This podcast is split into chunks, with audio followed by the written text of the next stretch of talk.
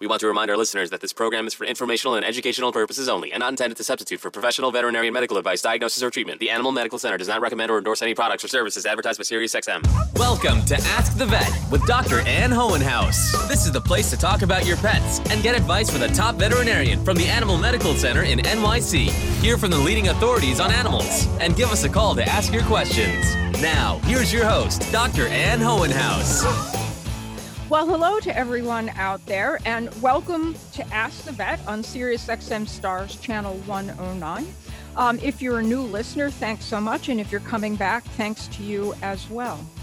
I'm your host, Ann Hohenhaus. I'm a board certified internal medicine specialist and cancer specialist at the Schwarzman Animal Medical Center here in New York City, where I'm broadcasting from.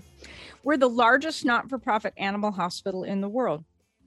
This radio program is also a podcast, and you can get this podcast downloaded at any standard podcast platform. And Ask the Vet comes to you as a podcast thanks to our partnership with SiriusXM Radio. At the Animal Medical Center, we keep families together by providing the absolute best pet care possible. If you've got a question about your pet's health, just call and leave me a message on our toll free voicemail. I'll answer your question on next month's Ask the Vet program. The number to call is 866 993 8267. And if you don't have a pen and paper to copy that number down, I'll give that again a couple more times during the show. And stay tuned because I'm going to answer listener questions a bit later in this program. And now it's time for our trending animal. It's time for the internet's most talked about animal. This is incredible story. Making heroes out of rats. The Hero Rats Project is training these mostly despised rodents to help with earthquake rescues. Yup, rescuing people. Rats rescuing people who are trapped in earthquake debris. These rats are being trained to wear tiny backpacks, fully equipped with location detectors, video gear, and microphones, so the animals can help human rescuers locate survivors stuck in earthquake debris. So far, seven rats have gone through this training with research scientist Dr. Donna Kean from Glasgow, Scotland. Interestingly, each rodent only took two weeks to get up to speed on the necessary tasks to scuttle through the earthquake debris and head to people and bring them this life saving equipment. During their training, these rats are using homemade prototype backpacks containing a microphone, and then they're sent into mock debris. Once trained, these rodents will get the chance to work in the field when they are sent to Turkey, which is a country prone to frequent earthquakes. Dr. Kean is working with the nonprofit organization APOPO, that's APOPO, which started this Hero Rats program. And in total, APOPO has trained about 170 rats who detect tuberculosis and brucellosis, which is an infectious disease impacting livestock. And then those livestock give that disease to people. And now their third project for APOPO is the Earthquake Survivors Project. If you're interested in this project and want more information, just simply Google rats trained to help in earthquakes.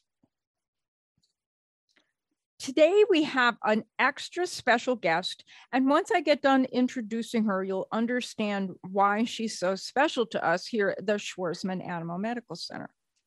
It's my pleasure to welcome Susan Sharp, owner of Susan Sharp Design LLC, to Ask the Vet. Susan is a registered architect with over 30 years of experience in the design of a wide variety of projects. And in 2005, her focus shifted when she began planning and working on veterinary teaching hospital facilities for universities in the Southeast. North Carolina State, University of Florida, University of Georgia, and I've been to all those hospitals, and they are spectacularly gigantic, wonderful open spaces. And then also Louisiana State University, which I've not been lucky enough to go to. Susan established Susan Sharp Design after concluding her commitment to the design, construction, and warranty phases of the University of Georgia's Veterinary Medical Center and the Veterinary Education Center.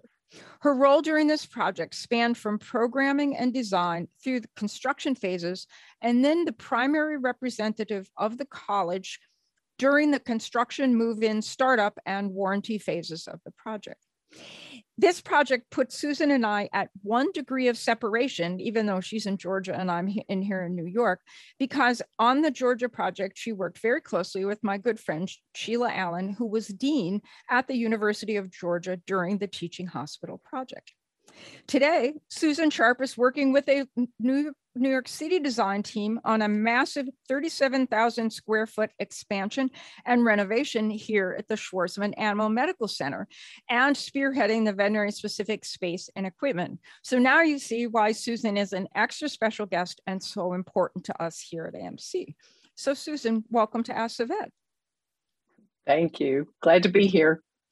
So let's start at the beginning. Um, I, I'll confess, I never would have in my wildest dreams thought about being an architect. So how do you how do you decide to become an architect, or what what catch, captures you about it? oh, I you know, as a kid, my brother and I would build forts and like to you know create those spaces, but I didn't always want to be an architect. I actually thought I wanted to be a veterinarian. Um, it was a veterinarian or an architect. so um, I started in pre-vet and um, after one semester of college chemistry, uh, changed my mind. you know, and uh, anyway, I I took a class with my brother, architecture appreciation, trying to figure out for sure what I wanted to do. And anyway, one week in that class, I decided that's what I wanted to be. Um, I wanted to be a veterinarian when I was a child too, and my brother and I used to play veterinarian, um, and he was a veterinarian as well. Um, so, so siblings don't fall too far from the tree. That's right. So, I, in my ignorance about architecture, I have to tell you that I thought architects designed buildings, but it, when I read your intro, and your job is to outfit this place once we get it built, um, I, I think I don't really understand what architects do. So, can you correct my um, mistaken belief here? Oh, well, you're right. I mean, we we design the buildings, you know, and I think our primary responsibility is health, safety, and welfare of the occupants of the building. That, um, you know, there's a lot of us that specialize, and some are just interior architects, which is sort of what I've become. You know, I've kind of become totally focused on that. Uh, but then there's others that are focused on the outside, and and even some that just on the details. So it's it's there's lots of avenues that you can take as an architect. Well, I started to, you know, when I, I thought about that question, I started to muse and then realized that Frank Lloyd Wright, who, who's, you know, well, in my non-architectural mind, I think is one of the most famous American architects. And he he designed down to the square millimeter of whatever he was designing. Because if you go to any of his buildings, he did the furniture that That's went right. in the building, not just the outside of the building and the inside of the building. So I, I don't know, maybe maybe I was just not thinking very hard about architecture. um, but but so you're much more like Frank Lloyd Wright then. Kind of, I think so. so then how did you get focused on veterinary teaching hospital facilities? Well, it kind of started when I was in architecture school. Um, when I was in third year architecture, Hills Pet Products sponsored a competition for the third year class. And our professors paired us with third year veterinary students, and they acted as our clients. We had to design a, a small and large animal clinic for our clients. And um, I placed in the competition, and, and it, it had to be my favorite project the whole my whole school career but then after um, working on a variety of projects, you know, for many years, I had the opportunity to move back home and I went back to work for a firm um, that I worked for as a student. But they happened to specialize in veterinary teaching hospitals. And so I, I had the privilege of, of working on, you know, the North Carolina state and the Florida and Auburn and LSU while I was working there.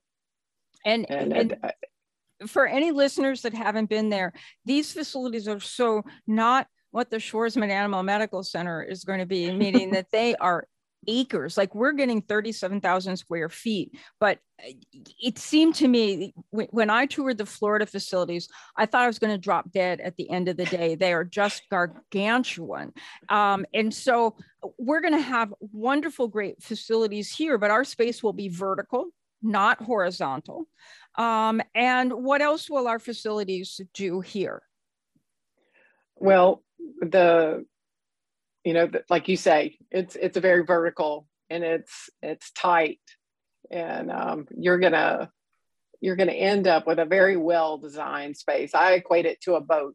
Um, everything is gonna have a home but you will definitely have more space. Um, i don't know if you you know the building is it's eight stories occupied floors but um, level two has a larger floor plate and so, what we're going to do is expand the building on level three and four to match the level two floor plate. And that's going to allow you to get the bigger, nicer space. It also allows us to have some swing space while that space is being built. Um, I don't know if you want me to get into the details of that right now, but that's just a, a big picture view of what's going on so I I have a normal route that I take back around the neighborhood, and I happen to digress from that route. And I I'll, I should say I'll get your email from uh, from Barbara Ross, but the the building for those people who haven't seen it in a while, it's it's starting to have like a form. You can see what's going on. Have you been to New York lately to see it? No, I I'll, haven't. I'll send you the pictures, but it mm-hmm. the whole thing uh, where this floor plate is extending. Um, for people who know the building, it's extending towards 61st Street or extending um, south and going up over that little part that's stuck out before. Um, mm-hmm. So right now it's a giant mass of steel that doesn't have too much form to it, and then we got swathed in. Um, mesh uh, scaffolding and mesh. Yeah and then others mesh everywhere too. Like i can't see outside my window and i'm having a panic attack that my plants are not going to be doing well because i have an east facing window and they do so well here. Mm. um, so why don't you talk about how planning a veterinary teaching hospital is different than some large commercial space like for example a home depot or um, a bed bath and beyond? Those are big commercial spaces but I think probably very different than the commercial space you're making here. Sure. Um, well, maybe the best way to help everybody understand, I, th- I think most everybody's familiar with a human hospital.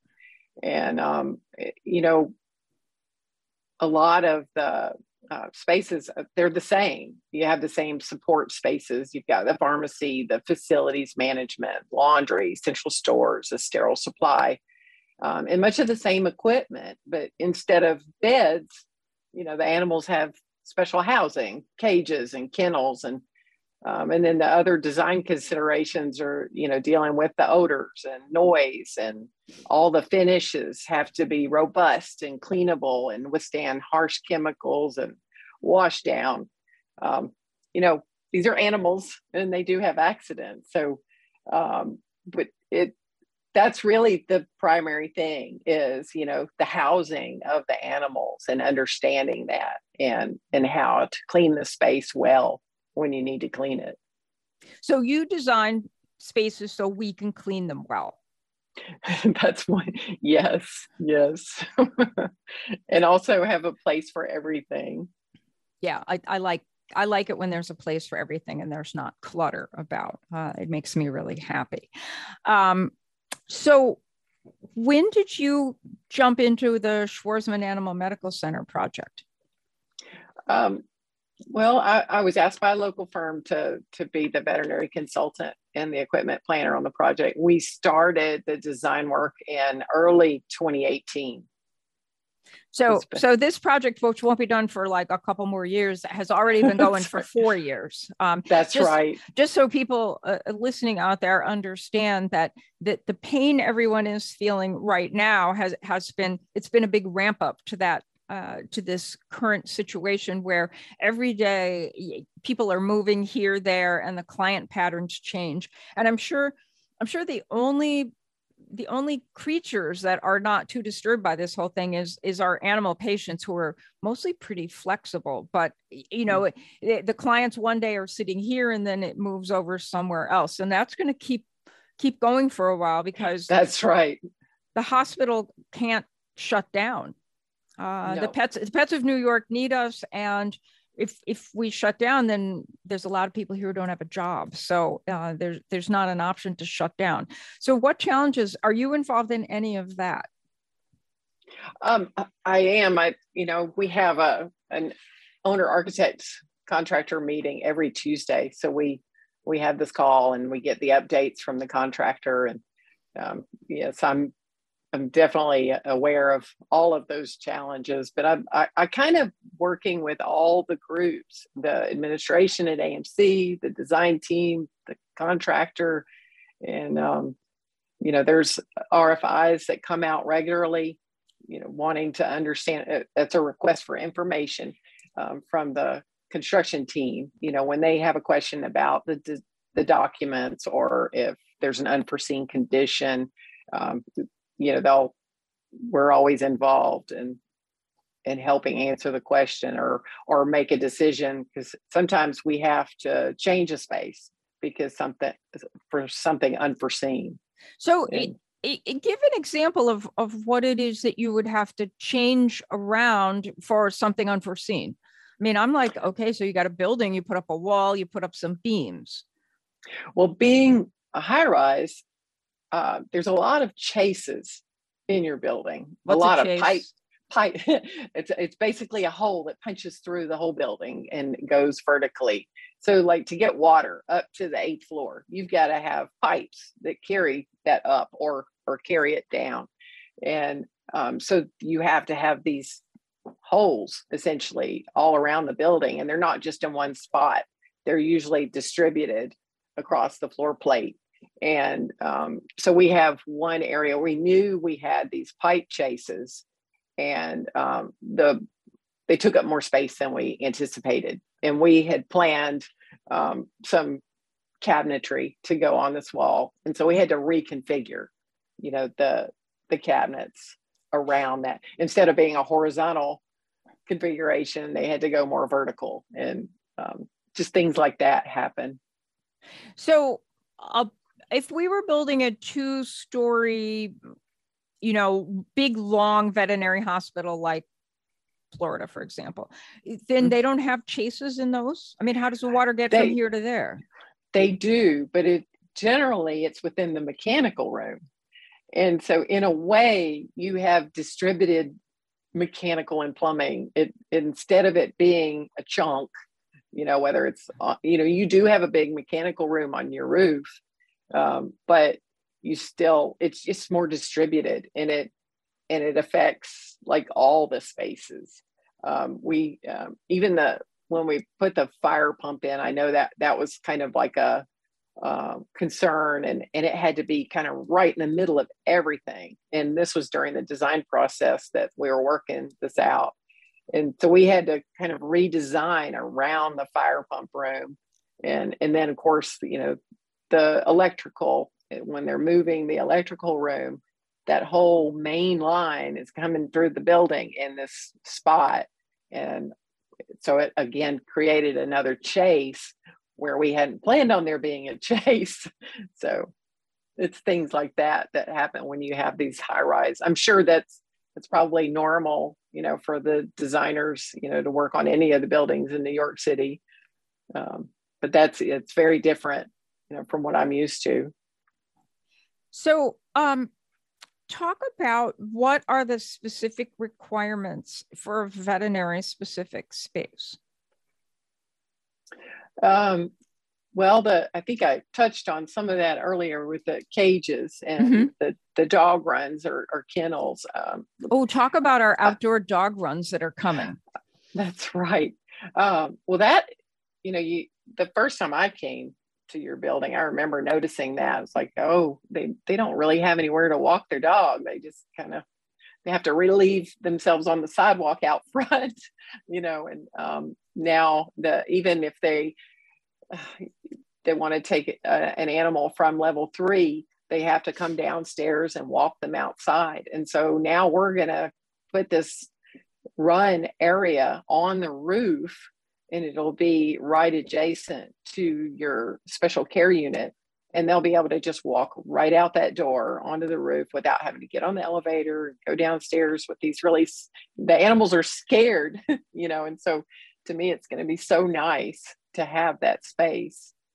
That's how you know a suburban dog from an urban dog when you're you get on the elevator and the urban dog thinks it's normal that they're in a room that's moving and the suburban dog crouches down on all four and kind of looks around because they say, Well, why is this room moving? I'm not used to this. Um, so there's there's a definite difference between the city dog and city dogs know they have to pee on the concrete. Wherever. And, yeah. Mm-hmm. And the the suburban dogs are like, I'm just gonna hold it till I get home you know they, they if i explode it's okay but it, people are like have you not walked my dog and we'll be like we walked him every two hours he doesn't know he should go on the concrete so mm. so I'm, I'm, mm. hoping that's why i'm all excited about this outdoor run is is i think that that the patients will be so much happier um, yes. if, if they think there's some, they have some fake grass to go on kind of thing mm-hmm. um, that's right so that's going to be a huge um, addition.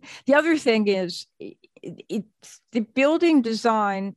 If, if you've been recently to AMC, there's kind of a schematic of the new building on on the posters on in various places in the building but there's going to be a lot of windows in the new in parts of the new section and i think that's a huge thing because this building has great light, except whoever designed it the first go around didn't take advantage of the mm. fact that we have great great views and and even if it's not a view it's really good light and that makes when they opened up the eighth floor area to take advantage of the windows on the eighth floor so that everybody in the waiting room was exposed to that light it got to be such a much better place it is. That is very nice, and and that is something that we kept in mind. Even uh, like I, I like to make sure that the the staff can see all the animals from anywhere in the treatment space, and which meant it pushed the cages to the in front of the glass, but but we still made sure that we kept that daylight coming in above the cages and um, I think that is going to be really nice. Yeah, I think it it makes it better for the people, and it gives.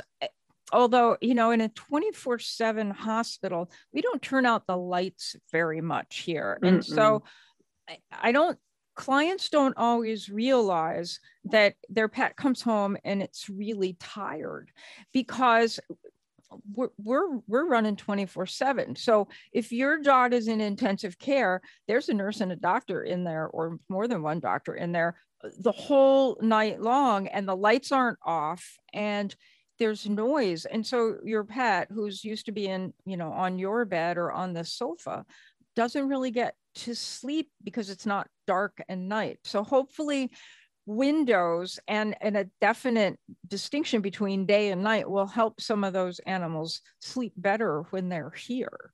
Um, yes. And I think that, um, you know, like when our cat went home from ICU, it slept for three straight days. Oh, oh um, oh gosh. And while she was, she was really sick too, but, but, and then she woke up and she was okay. So have you had any pets that have gone to any hospitals you've designed?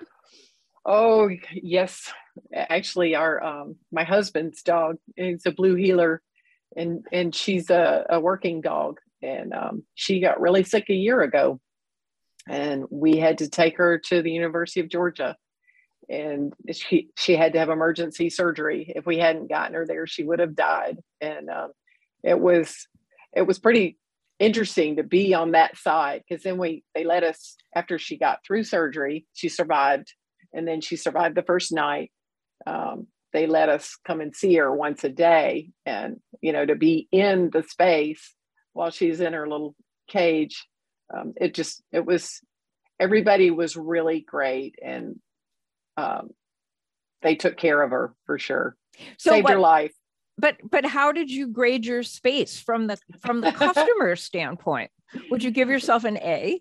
Uh maybe. Um, you know, the the thing that something we did on a, a project because we had the space, um, we had a visitation room and um that I thought would we actually had one in this project early on, but we we had to it had to go away because we didn't have the space but it, it's nice you know when somebody comes in to see their animal and they might still need to be connected to tubes and um, you know you can sit down with them. So it, we were sitting in the middle of icu just right in front of the cage and we had the, the cage door open. And um, but we were sitting on the floor you know right in the middle of all the activity. So um, uh, that might be something that i would do differently you know maybe allow for but you know i know you can't move them. You know ideally the you just want to keep them as still as possible when they're in, in that kind of shape.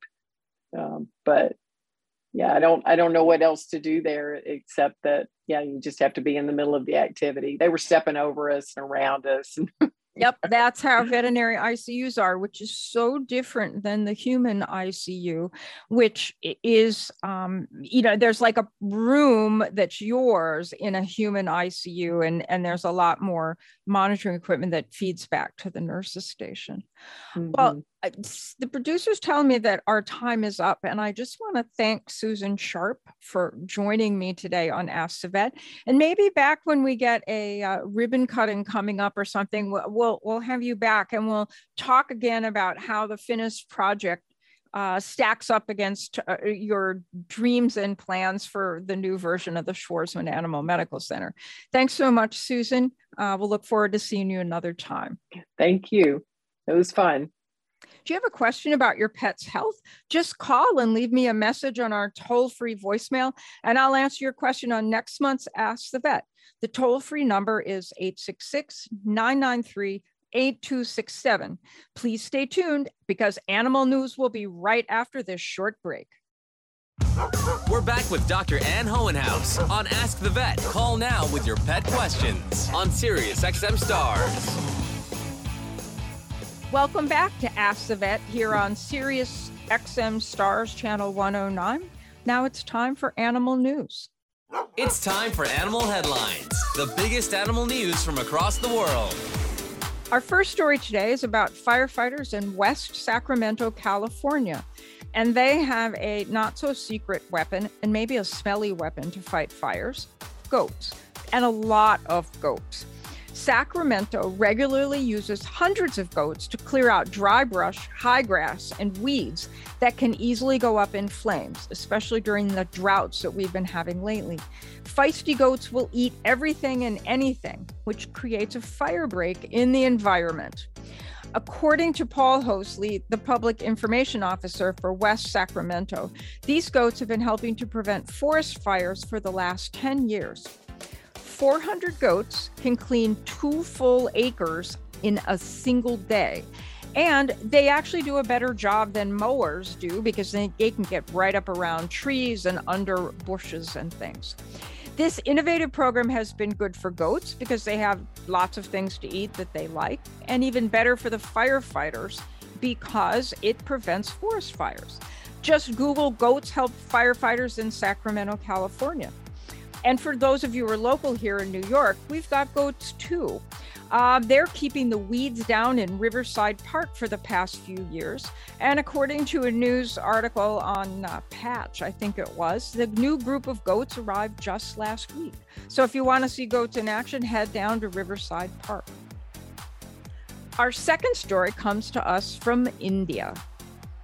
An unusual pair of patients wandered outside the door of Dr. Ahmed's medical clinic. It was a wild monkey and her baby. And I looked at pictures of these monkeys, and I'm not really sure what type of monkey they are. I just know that I've seen them uh, in Southeast Asia uh, as well. Uh, they're kind of cute, they're not very big. According to the India Times, Dr. Ahmed noticed that the monkey standing outside his clinic had an injury on her head and that the baby had a hurt leg. So he kind of motioned for the monkeys to come inside, and the mother monkey sat calmly clutching her baby while Dr. Ahmed administered uh, tetanus injections to them and spread ointment on the wounds of both the mama and the baby's leg. After receiving the treatment, the mother monkey and her baby were allowed to rest on the clinic's bed as a crowd of curious onlookers gathered to see Dr. Ahmed's most unusual patients. Mother and daughter reportedly are, were well enough to leave the clinic on their own accord, making it a very happy ending, um, partly because of Dr. Ahmed's wonderful care, and also because the mother knew that she exactly where she should bring her baby. You can find the story on the dodo. Just Google dodo and mother monkey and baby in India and get help from the human doctor and a whole bunch of really cute monkey photos are going to pop up.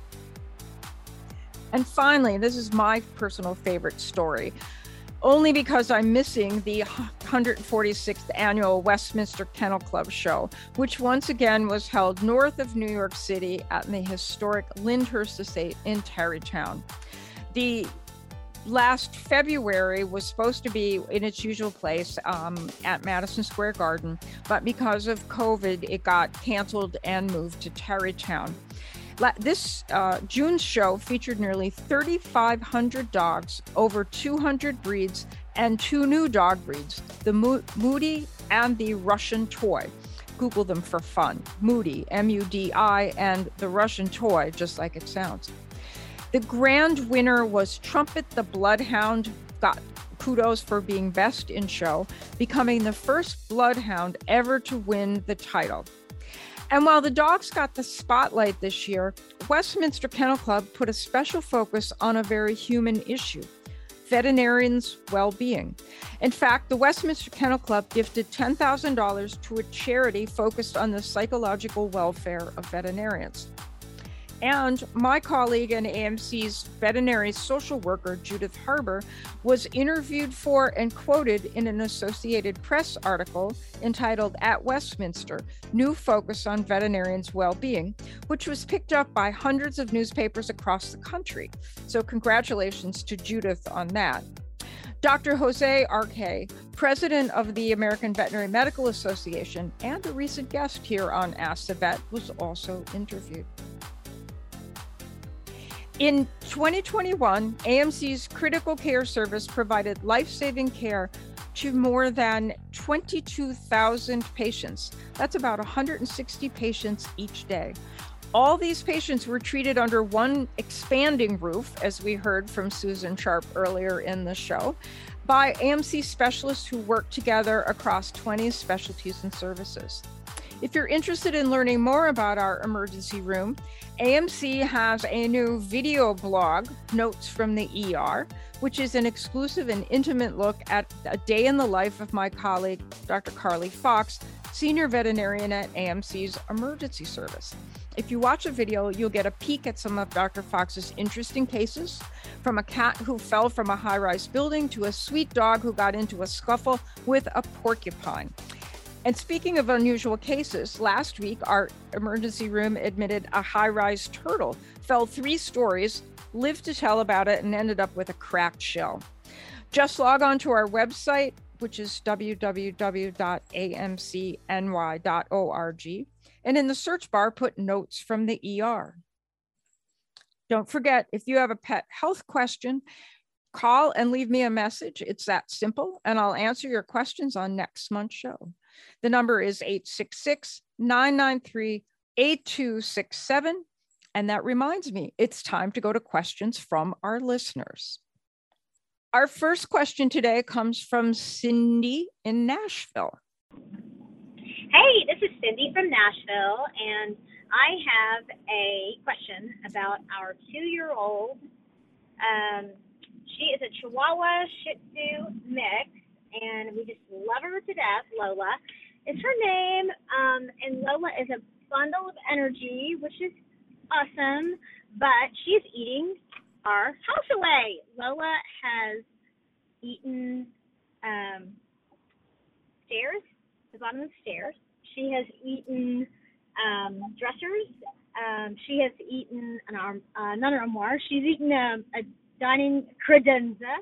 So what she's doing is she's just kind of chewing on the bottom of these uh, pieces of furniture in our home. So I'm trying to figure out what we can do to prevent her from doing this. And um, so any advice would be very much appreciated. Thanks. Have a good one. Bye. Oh boy, Lola is the proverbial bad dog. So Lola needs some serious training. Um, some dogs, especially high energy dogs, are ones that need need really to have a lot of work done on with them to get them to behave. And so I would start with basic obedience training. Because if you can teach Lola to sit on command, then the minute you see those lips and teeth on your furniture, get her to sit. That distracts her from the process of chewing up more of your furniture.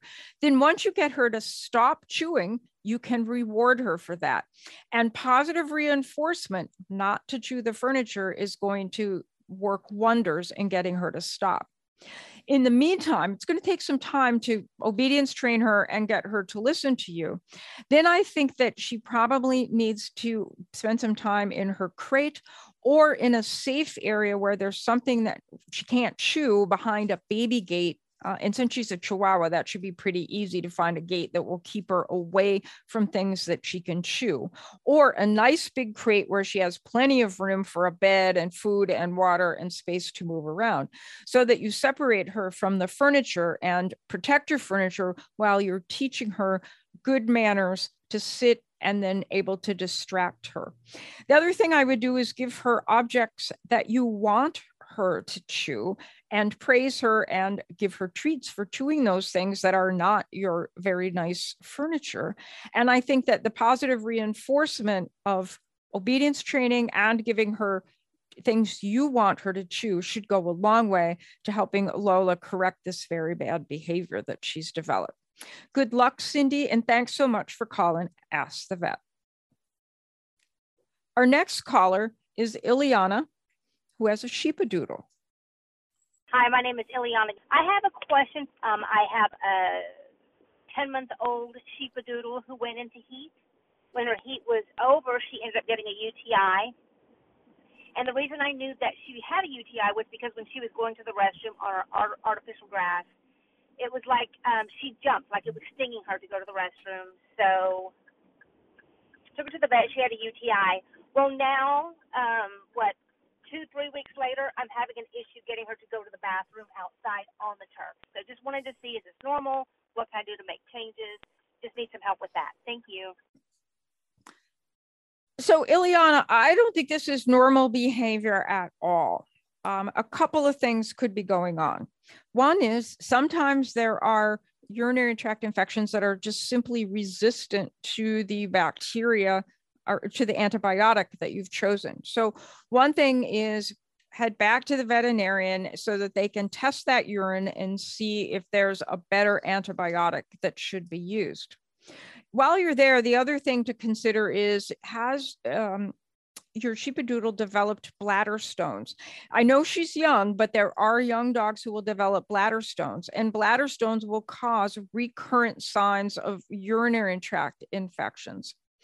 And then on the chance that, that her behavior is that she's kind of upset because it was so painful to urinate when she had that urinary tract infection that she doesn't want to urinate. She there's nothing wrong with her. She just associates discomfort with it. Be sure that when she does pee where you want her to, that you give her lots of treats and lots of praise because that will reinforce that um, going to the bathroom is uh, the thing that you want her to do. So good luck with the sheepadoodle, Ileana, and thanks very much for calling us here at Ask the Vet. And our next call comes from California. John. Hello, my name is John. I'm calling from Newport Beach, California. I just have a question about my Labrador. she's a yellow Labrador, English Labrador. I don't think that makes a difference, but she um, she is only five years old, and she has in her left eye she has a little bit of film, like in just this tiny like little like light film in her left eye, and the vet had said that that was when like she had her eye scratched. And it's true like when she was a puppy this dog like ran out and like just attacked her like for no reason and like scratched her eye. Um but i'm just noticing now in the right eye that um that she has the same thing is kind of starting to develop. And we have been to the vet recently with hot spots and all this stuff so i'm just reluctant to go to the vet again um just for this. And I don't think it's anything major, but I want to know why she would possibly be developing something like that at age five. I've had Labradors before. Um, this is stuff that I've seen in older dogs, not in a five year old dog. That's my question. Um, I don't know. That's my question. Thank you. So, John, it's really common for a dog that's gotten a bad scratch on their eye to develop like a white area of scarring. It's it's basically the same as a scar when you get a bad scrape or scratch on your leg or arm. It doesn't heal quite 100% normally. But it seems weird to me that the opposite eye would develop the same exact thing without a history of a scratch in the eye. So, another thing to consider is that some dogs will accumulate lipid or fat in their in their corneas that's the clear part of the eye. And i don't really know why that happens but but i know that it will also look white in the eye. And since both eyes are affected that would be one thought i have. Second thought i have is that as dogs and people age their lenses become less clear. And so, if the whole eye was looking hazy, then I would be wondering if maybe she just had what we call um, nuclear sclerosis, which is a kind of opacification of the lens of the eye. And then, of course, the last thing is a cataract. And there are some dogs that will develop cataracts very young, which is a degeneration of the lens of the eye. So, my suggestion is that maybe this dog needs to go to a veterinary ophthalmologist. That's an eye specialist for dogs. And if you go to www.acvo, that stands for American College of Veterinary Ophthalmology, org, you should be able to find an ophthalmologist near you who can help sort out whether there's lipid in the eye or really a scar or maybe early cataracts going on. Uh, because you can do cataract surgery in dogs, and that would give this Labrador its best chance at good vision. Uh, so thanks so much for calling us with such an interesting question, John. And if you remember, call us and tell us what the outcome is. And our last question today is uh, the caller didn't give their name, but it's also an eye question. Hi, I have a question for the vet, and it's about retinal deterioration in a 12 year old Maltese I took my dog to one ophthalmologist. Now I'm taking her to a second one. Is there any hope? I was told that there's nothing they can do about it. And my location is Southern California. My name is Gabrielle. Thanks, Gabrielle. Um, so Gabrielle's asking a question about a different part of the eye. She's asking about the retina, which is the back part of the eye, the seeing part. And there, there are two kinds of retinal degeneration. Um, one is um, progressive retinal atrophy, and that tends to run in certain breeds of animals where the retina just kind of stops working um, and uh, no longer can perceive light or darker color. And then the other type is something called sudden acquired retinal degeneration. And that doesn't really have particular breed predispositions and the dog is fine one day and then acutely blind another day and since we don't know what causes that we don't really have a good treatment for that so I think a second opinion from another ophthalmologist is a good idea. But if the second ophthalmologist concurs with the first, then I have to think that there's not too much that can be done for this Maltese. But for everybody out there, remember that um, blind animals can be wonderful pets. They will ne- negotiate and navigate around your home with no problem, but you just have to be very careful if you move or do a reconstruction job because the animal have to learn to get around. So just keep that in mind. But a blind pet um, can be a wonderful pet um, in your home. And so with that, that's our last question for the day. And we'll take a break and then I'll come back for with news from the Animal Medical Center. We're back with Dr. Ann Hohenhaus on Ask the Vet. Call now with your pet questions on Sirius XM Stars. Hi, and welcome back here to the news from the Animal Medical Center here on Ask the Vet at Sirius XM Stars Channel 109. Pet parents everywhere, listen up. The Animal Medical Center's USDAN Institute for Animal Health Education has a wealth of pet information for you.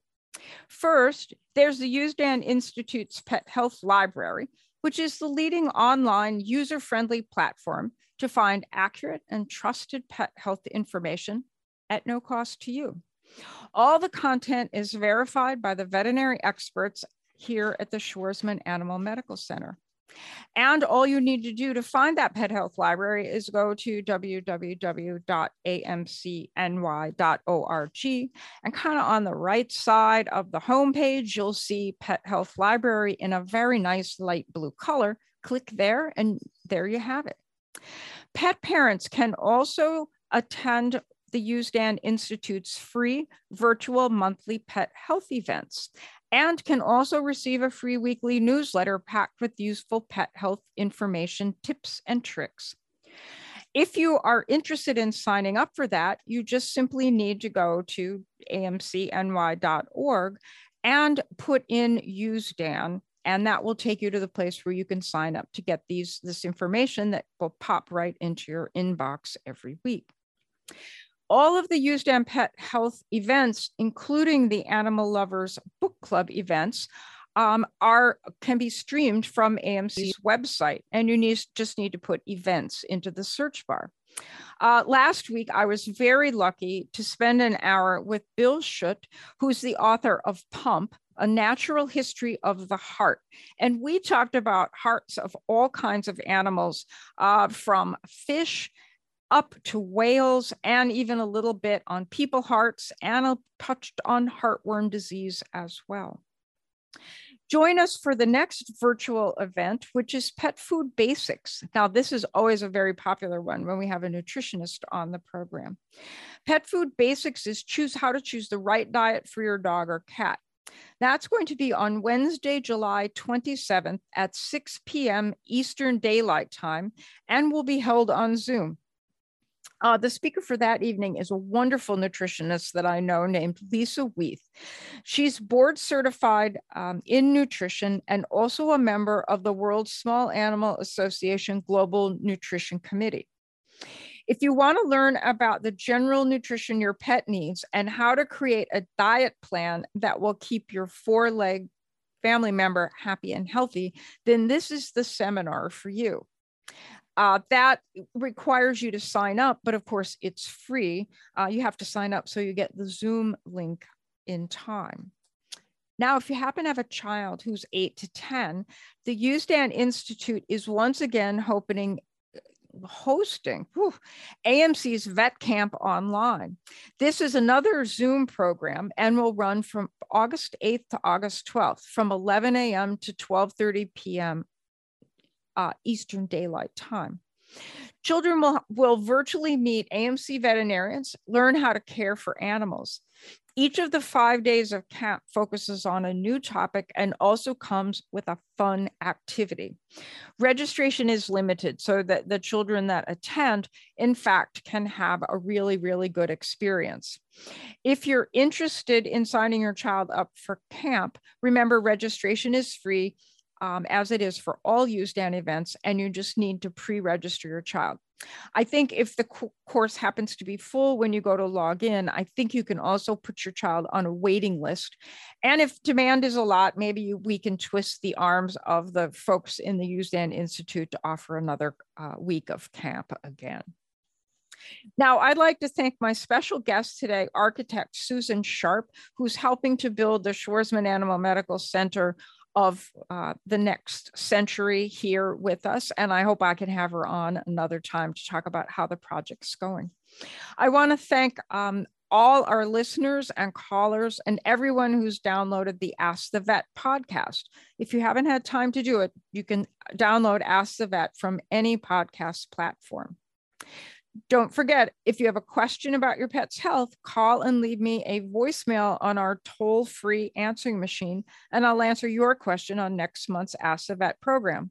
One last time, the number to call is 866 993 8267. Don't forget to check us out on social media. On Facebook, it's The Animal Medical Center, and Twitter and Instagram, it's AMCNY.